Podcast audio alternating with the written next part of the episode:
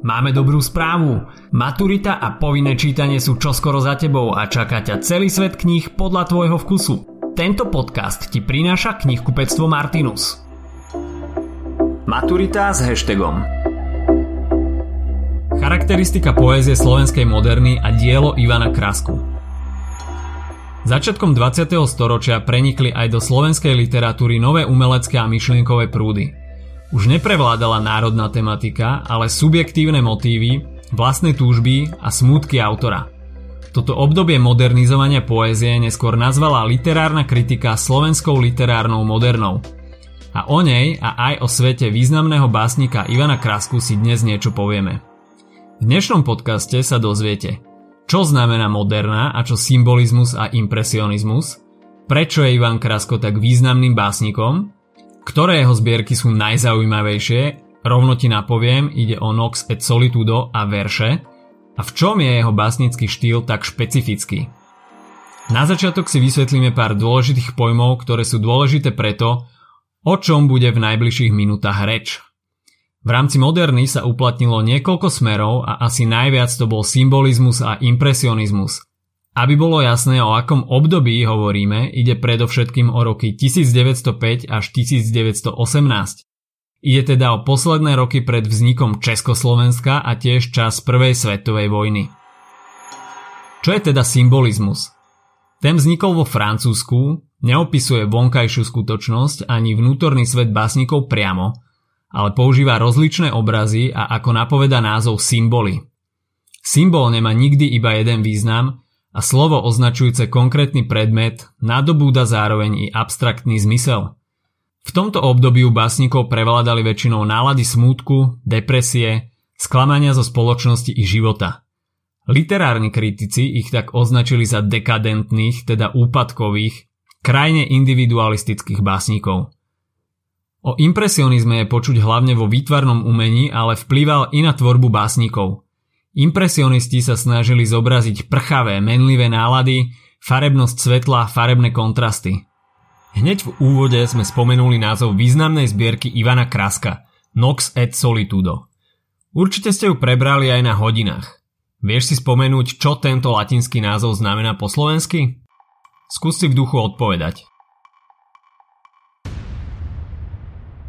Ak si odpovedal noc a samota, odpovedal si samozrejme správne – Viac o tejto zbierke si povieme o pár minút neskôr.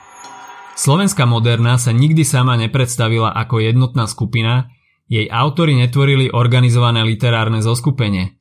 Vedúcou osobnosťou bol Ivan Krasko. Ďalšími autormi sú Janko Jesenský, Ivan Gal, František Votruba, Ludmila Groblová, Vladimír Roj, Vladimír Hurban, Martin Rázus a Samo Cambel. Čo spájalo modernistov na Slovensku? Rovnaký životný pocit. Citové nenaplnenie, zlyhanie, sklamanie, strata, kríza, kolísanie medzi pasivitou a aktivitou, medzi harmóniou a chaosom. Poézia sa tak stala hlavným žánrom. Jadro básnickej moderny tvorí intimná subjektívna lyrika, najmä ľúbostná poézia. Medzi základné znaky patria lirickosť, hudobnosť, piesňovitosť, časté opakovanie motivov, synonymita – Začal sa uplatňovať voľný verš, v ktorom sa však stále do istej miery uplatňovali pravidlá literárnych schém, ako napríklad stopa. Stopa je tvorená slabikami. Uplatňovali sa žánrové formy ako balada, sonet, sestín, rispet, básnický list, romansa, romanet. Charakteristickým prvkom patrila metafora, ktorá vzniká na základe vonkajšej podobnosti – Ďalej metonímia, ktorá naopak vzniká na základe vnútornej, vecnej, logickej podobnosti, takisto prirovnanie, ktoré vzniká na základe podobnosti medzi predmetmi. A personifikácia, teda prenášanie ľudských vlastností na neživé predmety a javy.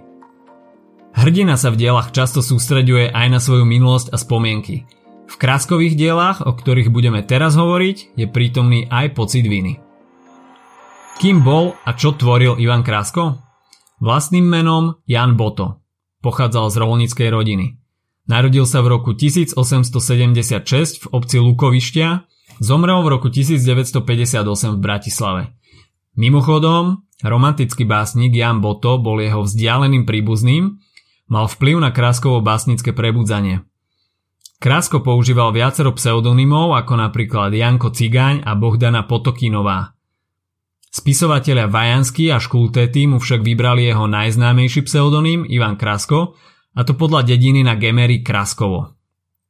Krasko študoval na maďarskom gymnáziu v Rímavskej sobote i na nemeckom a rumúnskom gymnáziu, čo sa odzrkadlilo na jeho jazykových znalostiach. Je zakladateľom slovenskej modernej liriky a predstaviteľom slovenskej moderny a symbolizmu. Už ako 20-ročný uverejnil svoju prvú báseň v slovenských pohľadoch. Vyjadruje obdiv k Hviezdoslavovi a k jeho veľkému básnickému rozpetiu. V jeho prvotinách boli viditeľné vplyvy romantizmu, teda piesňovosť, rytmickú a rímovú výstavbu, vlasteneckú tematiku. Do tvorby pridáva stíšené, intimné a nostalgické polohy. Za jeho skutočný vstup na scénu sa považuje cyklus deviatich básní Lístok v časopise Dennica. Išlo o smutnú piesňovú liriku. Témy boli typické. Jednostranný nenaplnený vzťah, osudové oneskorenie, premárnené príležitosti, sklamané očakávania. Krasko vydal dve skutočne významné básnické zbierky Noc a samota a verše. Názov básnickej zbierky Nox et Solitudo, teda Noc a samota, Charakterizuje situáciu hrdinu diela. Verše vydané v roku 1909 sú poznačené jeho životom. Svoj život prirovnáva k sivej mutnej kaluži a k pustej čiernej noci a stav jeho duše vyjadrujú aj obrazy prírody. Čierna noc, šedá hmla, havran, topole bez listia. Časť básni sa odohráva v noci, ako napoveda názov zbierky. Básne dňa sú ale hmlisté, daždivé a sivé, teda prestúpené nocou. Ako najjednoduchšie pochopiť symbolizmus v kráskovej poézii? Stačí si povedať, že noc nie je len čas dňa, ale znázorňuje hlavne negatívne stránky básnikovho života. Za jednotlivými básňami stoja často konkrétne citové príbehy. Spomienky tríznia dušu a vyústiujú do bolesti, smútku, dezilúzie z ľudského druhu, pocitu oneskorenia, premarnenia príležitostí, beznádeje, rezignácie, výčitek partnerovi do pocitu vlastnej viny a potreby kajať sa. V básniach je jednotlivec frustrovaný z nenaplneného vzťahu, uteka do samoty, je zúfalý, sklamaný a stráca životnú perspektívu. Trápi ho najmä vlastná pasivita, ale i národno-sociálne položenie národa a jeho pasivita. To je prítomné v básni s názvom Jehovah, v ktorom sa snaží ľudí zaktivizovať a vyburcovať. Najčastejšie témy básni zbierky Noc a samota sú ľubostný cit, spomienky na domov a matku, príroda a úvahy nad vlastným osudom. Tri roky po zmienovanej zbierke Noc a samota vydal v roku 1912 jednoducho nazvanú zbierku Verše. Tu venoval svojej snúbenici.